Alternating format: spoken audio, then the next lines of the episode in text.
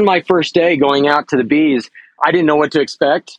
But I remember as I was about halfway through the day, it was really when I probably took my first bee sting and it was in the back of the head uh. and it hurt really bad. And I thought for sure I'd been stung before, which I had, but man, this bee was mad. She was really upset. So she wanted to stick it to me, I guess. And it, it stung me in the back of the head. And I remember I had to leave the bee yard for a minute and think, man, is this really where I want to be today?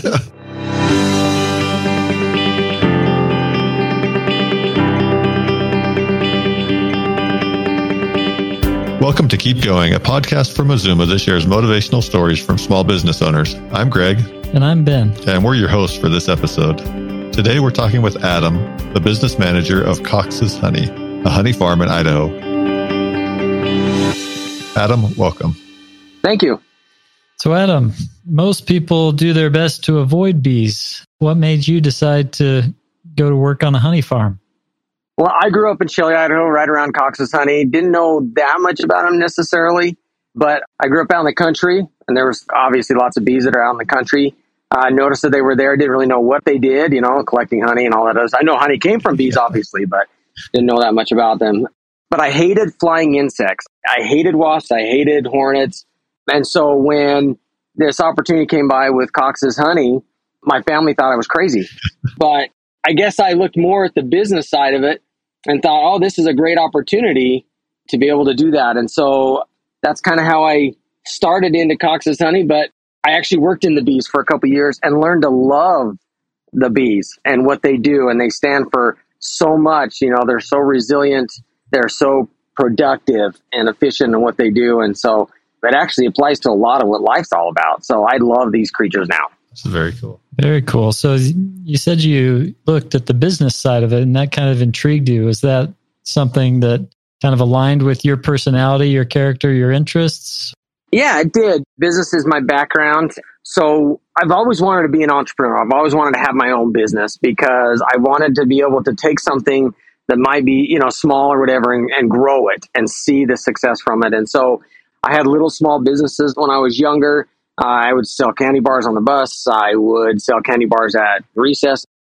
I'd sell jerky when I was in high school because my parents owned a jerky factory. And so when I saw the business opportunity with Cox's, it's amazing how much business is actually needed in order to run a honey company. Quite a bit more than just bees and harvesting honey, huh?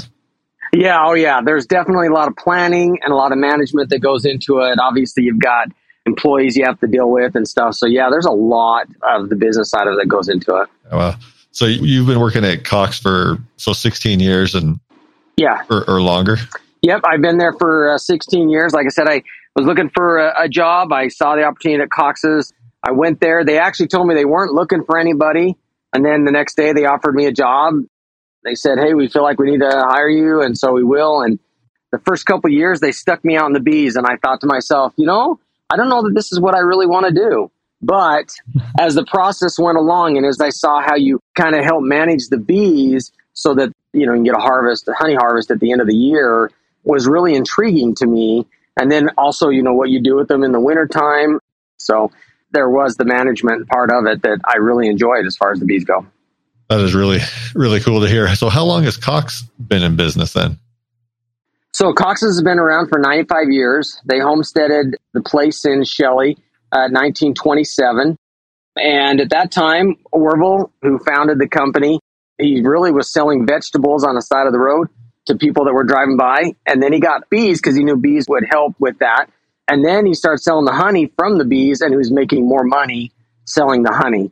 And so then he's like, you know what? I really like the honey side of stuff. And so he would go around to other farmers who had bees and he's like, Hey, if I run the bees for you, will you let me take the honey from them? And they're like, you know what? You can just have the bees, just bring them back every year so we get the pollination off of them and you can have the honey off of them. And so he went around and that's kind of how Cox's got started was just from going around and asking farmers for their bees and they actually just gave them to him. Wow. And so since you've been involved, what has that experience been like as far as growth and development? How have things gone there? Cox has really grown in the last 10 years. It's quadrupled its oh, wow. production. And really what I did is I came in And I could see, I mean, Cox's has always been a great product. It's been on, you know, grocery store shelves for years and years. And I just feel like it was something that just needed to get out there more. And so we looked at opportunities as far as distribution. We looked at opportunities as far as getting out in different avenues as far as selling the honey. And people just took it. We were genuine about what we did. And I think that's how we grew so fast, so quick. That's a lot of growth, man. so. It is. We went from about 250,000 pounds of honey a year to we pack a million pounds of honey a year right now. Oh, wow. Wow. That is a million pounds. Quite a bit. Yeah, exactly. So, could you walk us through how that honey is harvested and what goes into the beekeeping side of the business? So, honey is just like any other crop that's out there. It's harvested in the fall. And so, really, what you're doing is you're getting the bees ready as they come out of winter and they come into springtime, go through the summer. You're kind of helping them manage their hive. You want them to grow and you want them to also have enough food and honey to be able to produce other honey. So, most places have a couple of different uh, honey flows, but the most common honey flow that we have in Idaho is the clover honey flow. And that happens in June, July, and then we harvest it in August and September. But the biggest honey flow that we have in May, which is the dandelions, everybody has dandelions in their front yard or in their backyard. And dandelion honey is really, it's really healthy for the bees, but it tastes like dandelions. So we as humans don't like it. And so we let them keep all that, but then we'll take the good clover honey from them because that's what we enjoy as humans. And so when you have 13,500 colonies, it takes a lot of management as far as making sure they're all ready to be able to capitalize on the honey flow that comes out. Plus, there's a couple of things that really hurt the bees, and that's if you take too much honey away from them, they don't have good stuff to eat. And we've seen that kind of in the past where beekeepers have actually taken all the honey and fed that corn syrup and that that's like us living on Snickers bars. We could survive, but we're not going to be very healthy. And same with the bees. And so we make sure that they keep enough honey to be able to survive on, and then we just take the excess from that. The other part of that is that we as beekeepers, we make sure we watch the hive as far as the cleanliness of the hive. Pesticides build up over time. It might not just be like a season of pesticides that takes out a colony, but it could be five or six, seven, eight years of pesticides builds up over time in the wax that's in the hive. And so we as beekeepers have to make sure that we help clean their house, I guess, a little bit. It's like living in a dirty house. You're also susceptible to diseases and stuff. So we make sure that we get rid of the bad comb, the bad wax in there, and they build out new comb that's healthier and, and they can become a stronger bee. Wow. So are all of your bees local in one area? Are you moving bees around the state or how are you getting them out? Yeah, most of our bees actually, they reside in southeastern Idaho from uh, Ashton, Idaho down to Montpelier, Idaho. So it's all southeastern Idaho. There is a time we do move them to California to pollinate almond trees in January, February, March. March is when they come back. So we send them down there for just the pollination of the almond trees and then they come back. But other than that, they're in Idaho most of the time and they're collecting that clover honey. Wow. Very cool. So there's multiple revenue streams there, I guess, if the California farmers are depending on you to pollinate their trees. Yeah, definitely. You know, the almond tree is the only tree, fruit or nut, that produces a nut for every blossom that's pollinated. And so they pay us to bring the bees down to pollinate every blossom that tree has so that their production is up as far as almonds go. There's times in the almond tree that they produce so many nuts on one branch it will break the branch. That's why the farmers pay us to bring the bees down to pollinate down in the almonds. Interesting. So, how many bee stings does it take to be a professional beekeeper? That's a good question. I can tell you that uh, I've taken thousands of stings. On my first day going out to the bees, I didn't know what to expect. And we get out to this bee yard, and there is about 200 colonies of bees. You know, each colony of bee can have 100,000 bees in one colony. So we're talking about millions of bees that are around. It was a little intimidating at first. and then I started working them. I'd open a hive, and of course, you'd have some that would come out not very happy, and and I was okay with that. I actually started really enjoying it. They were showing me how to work bees, how to look at bees, and maybe find the queen. We were trying to find the queen in some of the hives, and I thought that was pretty cool. Seeing pollen on uh, the bees' legs was really fun. You'd see every every color in the rainbow. So every red and green and blue and purple was uh, in the pollen on these bees because it was in the springtime. But I remember as I was about halfway through the day, it was really when I probably took my first bee sting, and it was in the back of the head. And it hurt really bad. And I thought for sure I'd been stung before, which I had, but man, this bee was mad. She was really upset, so she wanted to stick it to me, I guess, and it, it stung me in the back of the head. And I remember I had to leave the bee yard for a minute and think, man, is this really where I want to be today? so yeah, I, I did stick it out, obviously, but I learned to love the bees, and and actually from there on, the stings weren't as bad. I mean, because I kind of knew what to expect. And the other thing is that stinger was stuck in the back of my head. I couldn't get it because of my veil and everything. And as you guys probably already know, that that if you leave a stinger in, it will continue to inject venom. So, like if you get stung on the arm, you want to get it off as soon as possible. But in the back of the head, you can't really do anything. So I took the full blunt of that one. So, but yeah, my first day was it was amazing, but crazy at the same time because I went from this is awesome to I don't think so to you know what I think I think I'm going to stick this out. So I mean, yeah, it was it was a crazy day. It really was. So to be a professional beekeeper, uh, you know, a couple thousand, but that's in one season. so So do those suits are they now the hundred percent? Can you get stung through the suits? not a lot. Part of the reason why I got stung in the back of the head is because I had my veil up against my head. And so there's holes in the veil part of it mm-hmm. because the veil was up against the back of my head. The bee could easily sting me Okay. through that. They have to grab to sting with their back legs, Oh. and with the with some of the bee suits, you can't grab it because it's really slick stuff, and they do that for that reason. So bees can't grab it. Interesting. That was just a really determined bee. Yeah, for sure.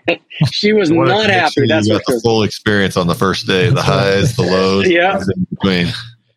Yeah, she was like, "I'm gonna, I'll let him know. I'll let him know how it's like to work bees." So yeah, that's exactly what she was thinking. initiation. Now you're saying Yeah. a she. I thought I thought the queen bee was the only female bee. No, actually, it's interesting with colonies. So the queen bee is a female, and then the workers and the foragers and the ones that sting you are all female. Oh, There's not very many males in a hive. They do stuff like they fan the hive to cool it down, or they're dehydrating the honey, but they aren't the ones that go out and collect everything. They're not the ones who guard the hive. They don't even have a stinger. oh, and so they can't even do anything. So really, it's females that do everything in the hive. well, that's very interesting. Thanks for that uh, education there. Have your kids been stung by bees? I've had my kids out with me when we work bees because they I want them to see what I see, and so yeah, I think every one of them has had has taken a sting. Good for them. So, other than uh, stings, what what have been some of the challenges of running Cox's honey? We can't produce everything that we package because we've grown so much. And so then we outsource to a lot of the local beekeepers that are around. We want the same floral source, the same color, the same taste because we want to be consistent in what we provide for our customers. And so we try and buy from local guys around us. And sometimes that's not always uh, possible because they may be in the same boat we are, which is not the production wasn't good that year. And also to go along with that is the drought. The drought makes it so that the flowers do not produce the nectar that's needed to be able to provide the honey. And so that's been a struggle. The weather really plays a role in what you do, and you have to have like you know rain and water at certain times in order for the flowers to grow and produce that nectar. And so it's been quite a challenge as far as being able to have enough honey to be able to package enough. We've been fortunate enough to be able to have, find what we need, but it's getting tighter every year. It seems like maybe we are growing too much. Wow. And another challenge that we face in the packaging side of stuff is a cheaper honey that's out on the market. A lot of that comes from the fact that there's a lot of foreign honey that comes in. And so for in order for us to combat something like that is we have to make sure that we have a superior product. We make sure that we don't take shortcuts, that we do the same thing that we've been doing for years. That way people know that our consistency is also the same. The creamed is the same, our liquid honey is still the same, so that when people pull a bottle off the shelf, they know what they're getting. And I think that's really important as far as a business goes. I've seen companies who actually have changed the way that they've done stuff and they have not survived or they have not stayed on the shelf very long and they've had to go a different way in order to distribute their honey. And so it's really important to stick to who you are, especially as the price on the shelf cheapens, not to cheapen yourself. And yeah, our price is a little bit higher, but we also know we have a superior product. And so I think having confidence in what you provide is really important. So, can someone just put a, a hive of bees out in their backyard and expect to have some good taste in honey? I always tell people that if they want to be a beekeeper, the best honey out there is the honey that they produce because there's nothing like producing your own stuff. Even though Cox's provides a superior product, still getting honey from your own bees is fulfilling. It does take time.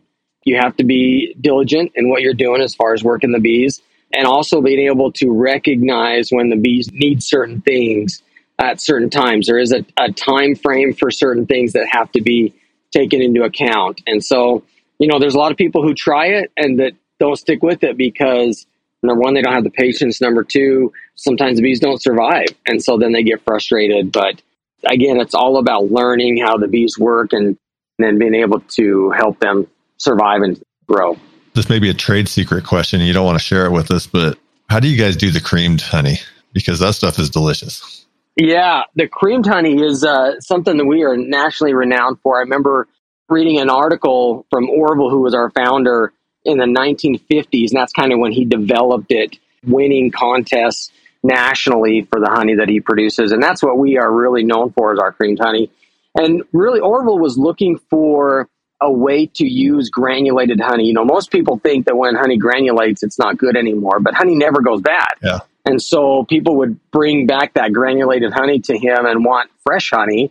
And so he had this granulated honey, and you can feed it back to the bees. That's not a problem. But he was starting to get a bunch. And so he was trying to figure out how, how can I use this granulated honey? And he found that if he ran it through like a grain mill or a mill, that mill would crush the granules. And that's what makes the white color and the smooth texture to it. So yeah, it is a, a, little bit of a trade secret, but there's also a time frame to that as well in the way that he does it and the way we do it. So it's softly granulated honey. We just run through a mill, and that's what that's what creates the creamed honey. Most people they provide the whipped honey, but we do the creamed honey, which is a lot different. Oh, okay. Well, keep it up, whatever you're doing. Thank you. You have a you have a customer here that's not going to stop. So. Oh, great. I wonder, with everything that you have going on, what's one of your uh, favorite parts of working there at Cox Honey?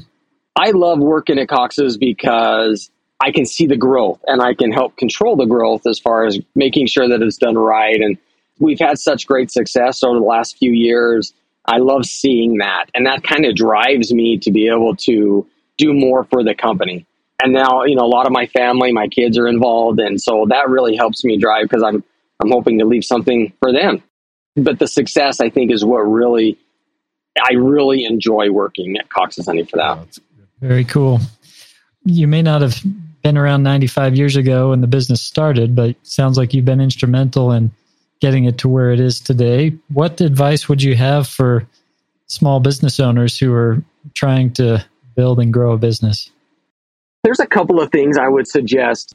I would suggest to be open to other ideas and to not think, oh, I'm the entrepreneur. I know everything about my business. I don't need any outside sources telling me differently. And even though it might not be that idea, it might be something that comes from that idea that helps us to grow and to learn. We've seen that. I think also to not be afraid to pivot. And then also the other thing is to make sure you work on your business and not in your business if you're not well versed in certain aspects of keeping a business, then get somebody that is, and so that you can really concentrate on your business versus in it. Great advice. Well, we do just have one final question for you, Adam. What is it that keeps you going every day? My family keeps me going every day. I enjoy doing the things that I do because number one, I provide for my family. Number two, I want to set a good example. And number three, I want them to be able to do what I'm doing, which is to be successful. Um, and it can be in any aspect of life, right? It doesn't have to be necessarily Cox's Honey, but in any aspect. That's what drives me, I think, every day is my family. That's wonderful. That's really good. Well, Adam, we appreciate your time today, and it's been really fun to talk and learn more about what you do, and appreciate the insights as you've shared. And we wish you all the best as you continue to grow this amazing business. Yeah, thanks for the opportunity. I think it was awesome. Yeah, it's been really Cool. good. Thank you, listeners, for joining us today. If you or someone you know would like to share your small business story, please go to mazumausa.com slash keep going and fill out the form at the bottom of the page. And if you are looking for tax advice for your small business, be sure to join our Keep Going Facebook group and check out our website at mazumausa.com.